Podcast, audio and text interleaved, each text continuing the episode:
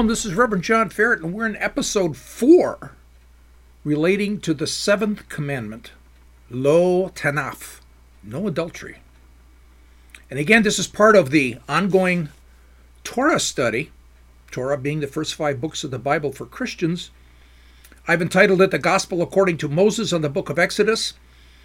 And we're stuck on lesson 47 because what we're doing is we're doing an intense, in depth study on Exodus 20, verses 1 through 17. The Lord's Aseret Devarim, his 10 words. We call it the Ten Commandments.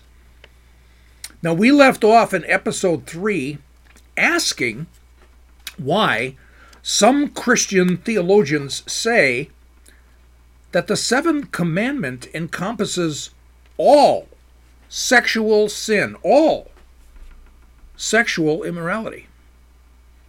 And how can they do that? They say the seventh commandment, thou shalt not commit adultery, also includes extramarital sex between two single adults, or pedophilia, or lust, or bestiality, prostitution, homosexuality. Now, I agree, and I think we all do, that this th- these are all sins, no doubt about it. But the seventh commandment, God's word, only says lo tanaf, no adultery. And I think if you've been with me in this Torah study, in this book of Exodus, and also in the other one, the Gospel according to Moses on the book of Genesis, we're trying to say, what does the Bible say? What does the Bible not say? And all God's word says is lo tanaf, no adultery. It doesn't say anything else about other sexual sin. On top of that, then God says this. This is in Deuteronomy 4, verse 2. And I'm reading from the New American Standard. You shall not add to the word which I'm commanding you, nor take away from it, that you may keep the commandments of the Lord your God, which I command you. Now, the JPS Torah commentary does respond and go into this. And this amazing Jewish commentary talks about the fact that this verse is generally taken as a blanket prohibition of abrogating any of the laws taught by Moses or adding new ones. As such, it would serve as a general introduction to the instruction, the Torah, God, God's teaching, expressing its completeness and immutability. It cannot change. And even the Orthodox Jewish rabbis in their Torah commentary, called the Chumash, and you know sometimes that I have some criticism of the Orthodox Jewish rabbis in terms of some of their very difficult midrashim, their very conclusions in their commentaries that really add new meaning to the Bible. But this is actually good. So they go in and say, Do not add, nor shall you subtract. By definition, perfection cannot be improved upon. So that for one to add or to subtract from the commandments of the Torah is an unacceptable unacceptable implication that God's Torah is lacking. They go on and they talk about one great teacher asked this question. And it seems that there's no real harm in adding a law, only in removing one. Now he answers this with a parable. So in other words, he's asking the questions. It's it's not that he's asking the question for himself, but he's trying to explain can we add a new law or a new commandment? And we are forbidden to remove an old one? So he answers this, and he says there was a person who would regularly borrow household vessels from his neighbor and return them twice as many. He explained that the vessels became pregnant and gave birth to new ones, and they all belonged to the lender. Obviously, the lender was only too happy to provide his neighbor with more items on loan. When the neighbor asked to borrow his tall silver candelabrum, the lender was excited with the anticipation of receiving a second in return. The next day, when he asked for this candelabrum, his neighbor told him that unfortunately the candelabrum died and there was nothing left. The lender shouted in anger and ridicule, How could a candelabrum die? His neighbor countered, How could a tray or a spoon give birth? Just as you believed it then, you should believe it now. Similarly, if one is willing to accept that there is a need for new commandments, he will accept that some of the old ones can be eliminated.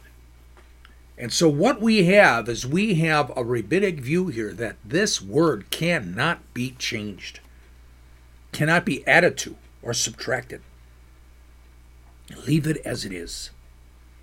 I go back to Malachi 3 6, where God says, I am the Lord and I do not change.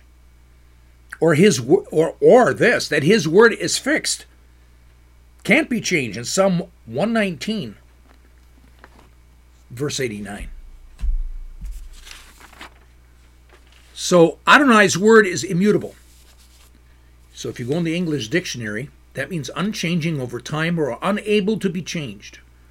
So the Almighty says, don't add to his word, and yet the church does. Why? Now remember, I agree with the sexual sins that they listed pedophilia, um, extramarital sex between two single adults, and others. But the thing is, again, the church, some of the church teachers are saying this is all related to the seventh commandment, and it's not. So, why would they be doing this? It could be that they're doing their own rabbinic midrash just as the rabbis do midrash, we do it as well. Now, let me explain. Midrash, the Hebrew, is basically a conjunction with a Hebrew word. It's actually midrash, an M followed by the word drash. In other words, that which comes from study. In other words, you study, and what have you got from study? You got midrash. So it's a rabbinic method of interpreting the Bible that tried to reconcile apparent contradictions in the Bible or address unanswered questions or another thing to establish rationale for new laws adding biblical content with new meaning. And this was where i have a lot of criticism. This goes against deuteronomy 4 2 now, there's Jewish midrash that's good, and there's Jewish and there's Jewish midrash that boy we have to question. So, for instance, here is a midrash, basic uh, based on the first commandment. And what we're dealing with is I am the Lord your God who has taken you out of the land of Egypt from the house of slavery. That's the first set of words, the, we would say the first commandment in Judaism. One of the great rabbis, one of the great Torah teachers in Judaism, he explains that a necessary prerequisite, prerequisite to any commandment is that we be informed that Adonai is our God. Laws cannot be promulgated until the authority of the promulgator is acknowledged. So, in other words, there is a, a parable where a conquering king entered his new domain, and the people asked him to issue decrees, and he, re, he, and he responded, First, accept my sovereignty. Only then can I set forth decrees. So too God said, in effect, Accept my sovereignty, and then you can accept my laws. And that is a good midrash. That's a great uh, study of that text and the conclusions to come out of it. In other words, as we take a look at this, these laws that we're reading, these come from God. And this is being established in the first commandment. Now, let's take a look at a midrash, a teaching of the rabbis, based upon the fact of Genesis 1:26, which actually conflicts with Deuteronomy 4:2. So, in Genesis 126, what we're reading is, and God said, Let us make man in our image, after our likeness, that they shall rule over the fish of the sea. Their commentary on this is God said to the ministering angels. He's talking to angels, where it says, Let us make man in our image. The Bible doesn't say that.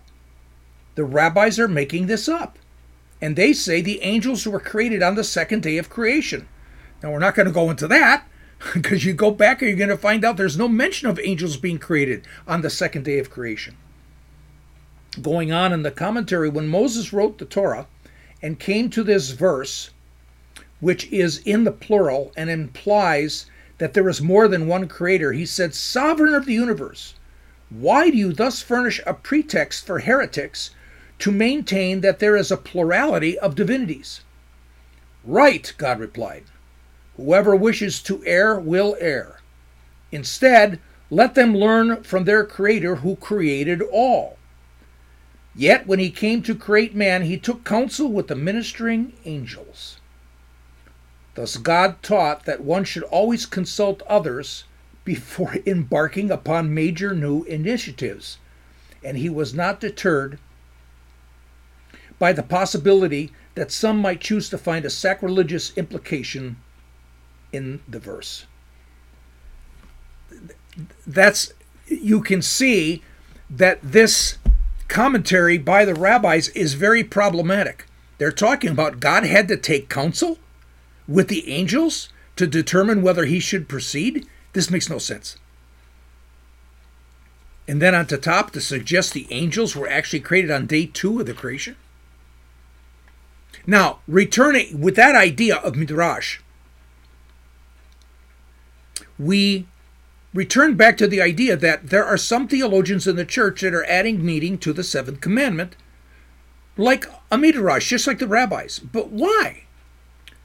Now, it could very well be that they we all see that there's nowhere in the Torah is there a prohibition on sex outside of marriage between two single adults. There is a prohibition on sex outside of marriage when it is adultery, when you have a married woman having an affair with a man who's not her husband, or a married man having an affair, a sexual affair, with a woman, not his wife. But nowhere, nowhere in the entire Hebrew scriptures is there a prohibition on sex outside of marriage between two single adults. And this comes from the website My Jewish Learning, which goes into this in depth. Yet, in Second Temple Judaism and early Christianity, they said it was a sin. But all they had was the Old Testament, all they had was the Hebrew Scriptures but the Hebrew scriptures did not address it. So something's missing, and so could it very well be that these theologians in the church would say, well, it's got to be related to someplace. God must address it someplace. He must address it here in the in, in the seventh commandment of the Ten Commandments. Now, on top of that, Jesus, in Jesus in Jesus's day, there was also a prohibition on abortion abortion was considered murder. So, for instance, when I read from Josephus in one of his books called Against Apion, and Josephus probably wrote this, oh, probably 20, 30, 40 years after Jesus had ascended to the Father. So we're very close to Jesus' day. And Josephus writes The law, moreover, enjoins us to bring up all our offspring and forbids women to cause abortion of what is begotten or to destroy it afterward. And if any woman appears to have so done, she will be a murderer of her child. Abortion was considered murder. And Philo, Philo was the great Jewish philosopher that was alive in Jesus' day. The disciples would have known him. And in his writings, he also talked about the fact that abortion is murder. We have the early church, Christian church document, the Didache, probably written, oh, in the late first or very early second century. Again, probably, oh, what would we say? Uh, 70 years after Jesus, possibly. And in there, we have the same idea. But if we go into the Hebrew scriptures, there's no commandment against abortion. Now, there are conclusions we can make. We can connect some verses together and say, no, I think we can create a solid argument that indeed the Bible basically says that abortion is murder. But see, it doesn't make the statement abortion is murder. Josephus did, Philo does, Didache does, but the Bible doesn't. So Josephus, Philo, um, the, and and the writers of the Didache, they all see that abortion is murder, but where do they get it from? And it's the same thing about extramarital sex between two single adults, or pedophilia, or bestiality.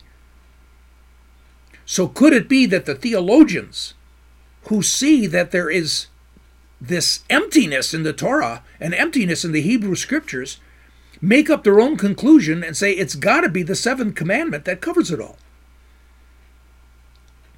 Now, it's interesting to note that I found in all of my research and all the resources I'm looking here in my room, plus all the good ones that I access on the internet, I found a Christian scholarly resource that I use a lot.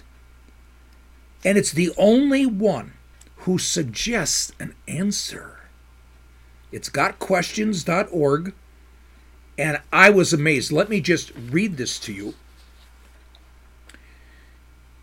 from their uh, website where the topic was why why is you shall not commit adultery in the 10 commandments?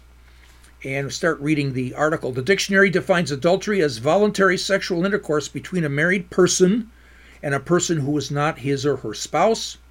The bible definitely would concur with this definition.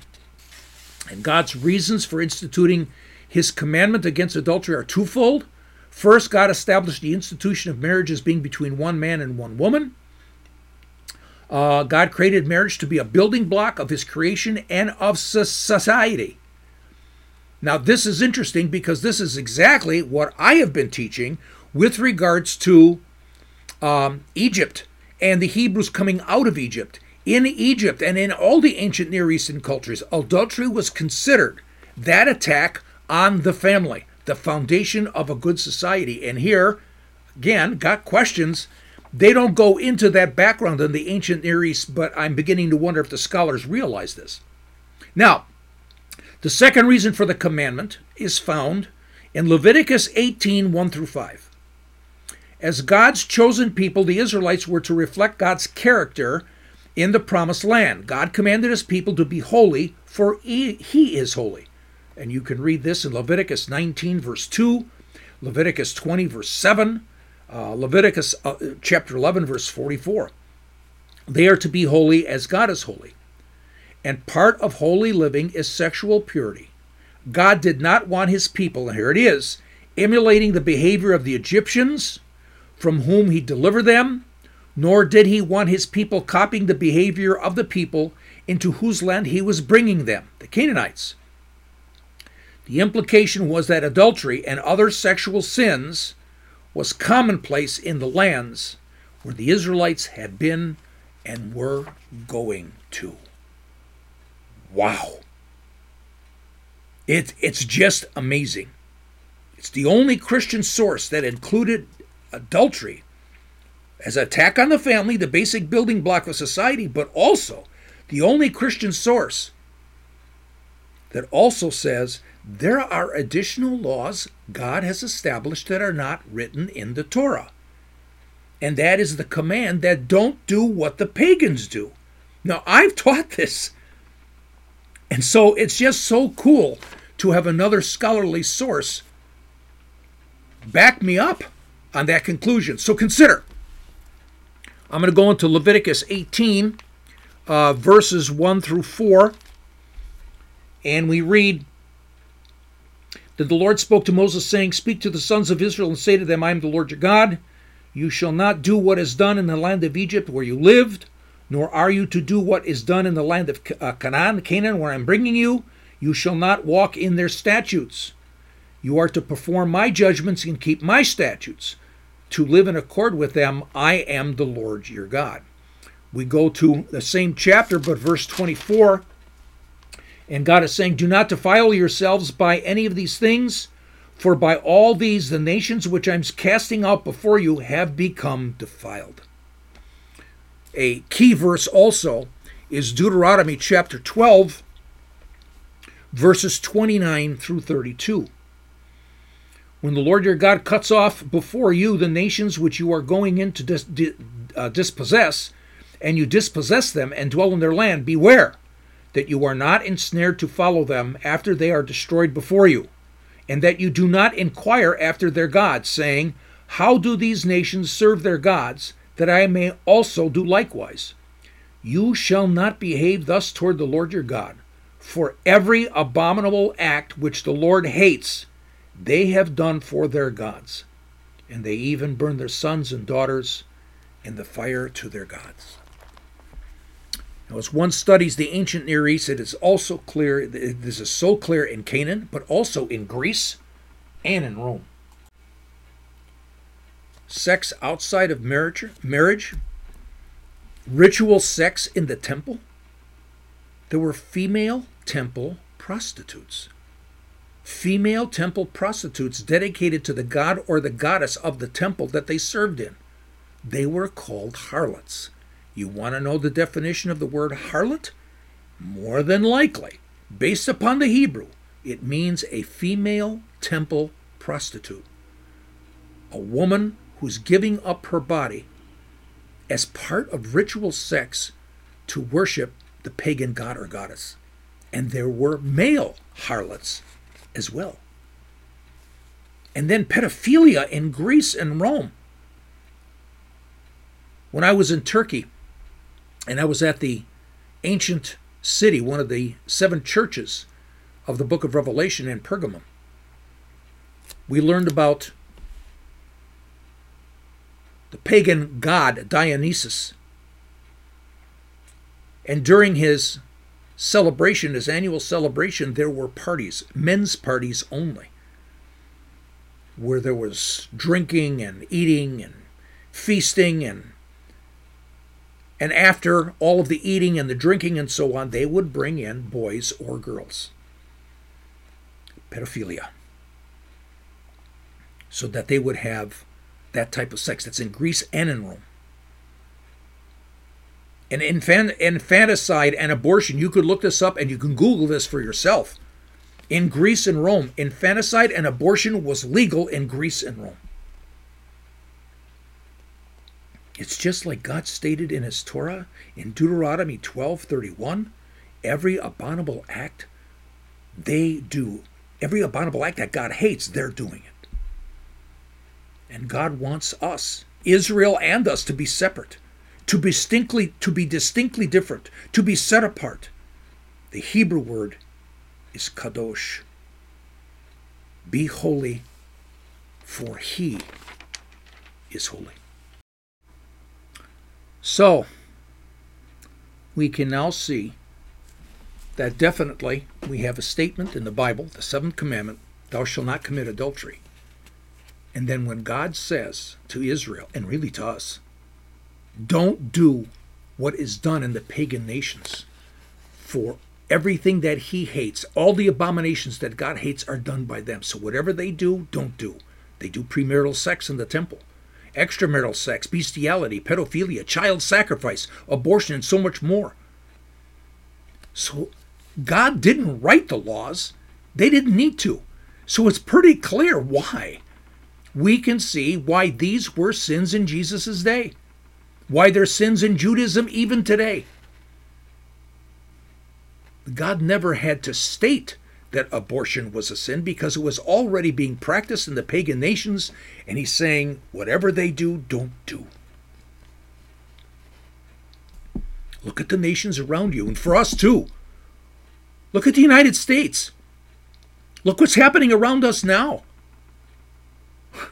This is this is close to home. False gods, idolatry, and hates, and he hates everything that they do.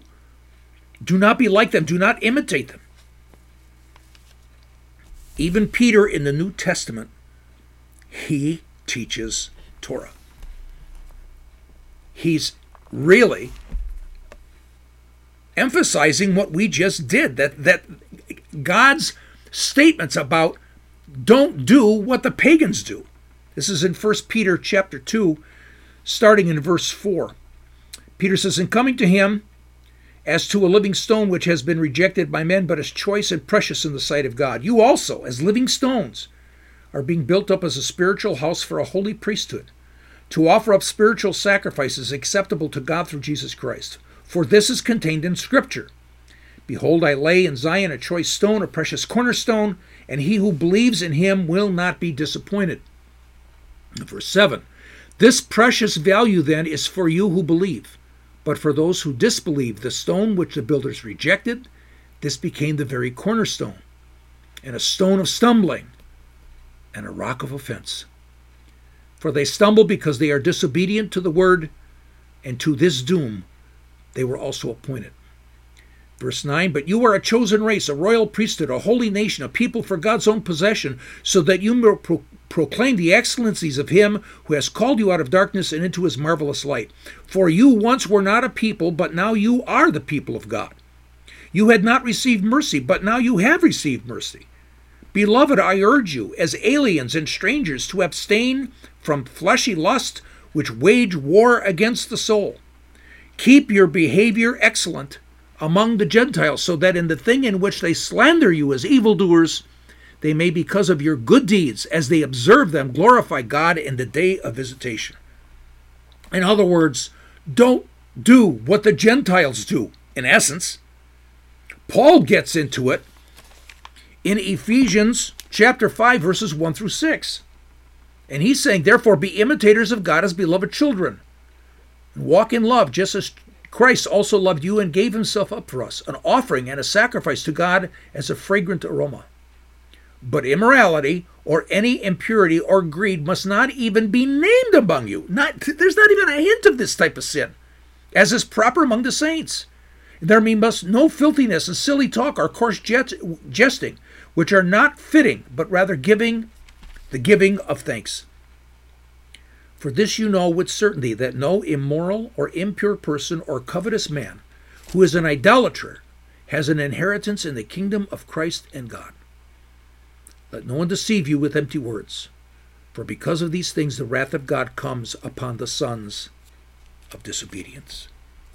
There should not be even a hint of what the pagans do.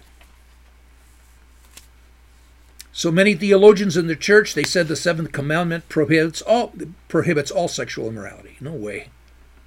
All it says is tanaf. They're putting words in the Bible that there's and there's no need. God has already taken care of it. He always does it simple. Don't do what the ungodly do. They do what God hates. So in the seventh commandment, God precisely said no adultery. That's a married woman with a man having sex with a man with not her husband, or a married man having an affair with a woman not his wife. And we remember, for Moses and the Hebrews, they remembered the law in Egypt, nothing new, except that God commanded it and not men. If one is to be one, be one in God's covenant, then there is no adultery. And on top of that, there's no sexual immorality, bestiality, prostitution, harlotry, extramarital sex. For with regards to adultery, that law is a major protection to having a good and godly society.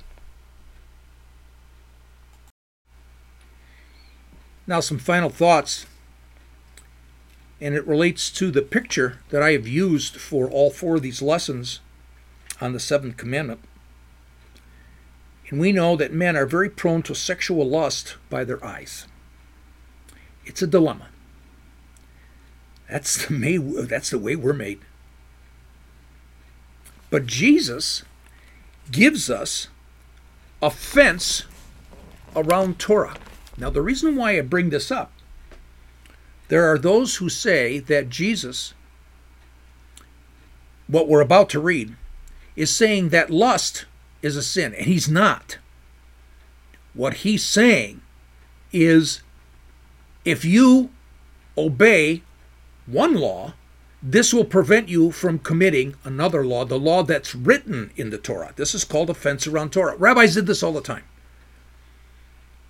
And it follows the same, you might say, word pattern that even Jesus uses. Let's go to Matthew 5, starting in verse 27. You have heard that it was said, You shall not commit adultery. Now, another rabbi with uh, another uh, law, he might say, You've heard it said, um, not to covet your neighbor's wife. But I say, all right, you'll read this. You can actually read this in the Talmud. And we hear Jesus saying, You have heard that it was said, You shall not commit adultery. But I say that everyone who looks at a woman with lust for her has already committed adultery with her in his heart.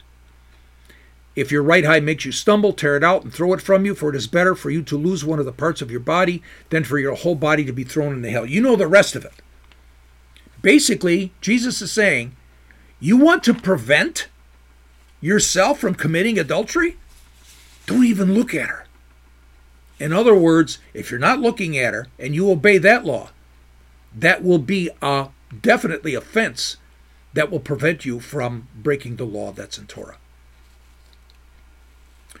Finally, I recommend a podcast that I did a number of months ago. It's called Truth Nuggets, podcast number seven. And you can go to the website www.lightofmenorah.org. And remember, Light Menorah is all one word. And menorah is spelled M E N O R A H.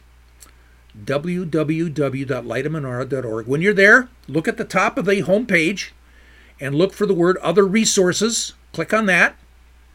And then click on Podcast Playlists. And then once you do, scroll down. And what you want to do is scroll down to find the playlist that it's called Truth Nuggets.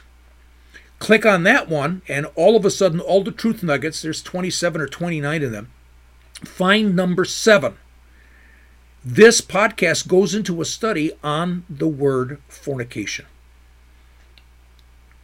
Today, fornication means extramarital sex, not originally in the 13th century, really, when this word started being used in the Old French, it means something different. The etymology of the word is related to idolatry, or to being a harlot, or a cult prostitute, male or female. And they used that word that came from the Old French in the 13th century. It was the English word that translates the Greek word porneia. And porneia is more than just a sexual sin but the implications of total turning from God to idols and idol worship. And though I'm not trying to give you the detailed study, I hope to do a, a complete study on the word fornication, but it's related to this. The word porneia, the Greek word, is used in the Septuagint, which is the translation of the Hebrew Bible from Hebrew to Greek, is used in a very interesting verse, and we can see we can see side by side what God seems to be getting at. This is in Numbers 15, verse 39. It shall be a tassel for you to look at and remember all the commandments of the Lord so as to do them and not follow after your own heart and your own eyes, after which you played the harlot. The word there in Greek is not harlot, it's porneia. And so, indeed, what we have is when we take a look at verse 39, either we're following God's word and we're obeying it and we're living according to his word, or we have turned and we've become a harlot. And like I said in this in this podcast, harlot likely means a specialized cult prostitute dedicated to the worship of a god or a goddess, using her body, selling her body, so that all of that money goes to the glory of the god or goddess that she is serving. Well, once again, modern Christian teachers, there's they have no Greek training, no Hebrew training. There's so many seminaries that do not teach the Bible in its historical context. They make up their own views and interpretation. If only they had this background and training. But like I said, most seminaries have abandoned it. So again, I recommend that you take a look at Truth Nuggets number seven as I address the real basic question is how does God prohibit premarital sex between two single people, a young man and a young woman who are in love with each other? And they have sex before marriage and they're Christian. Take a look at that. It relates obviously to what we just did in this lesson. So I'm going to see you in episode 15 and we're going to be talking about the eighth commandment. In Hebrew, lo tegenof. Do not steal. So until then, shalom.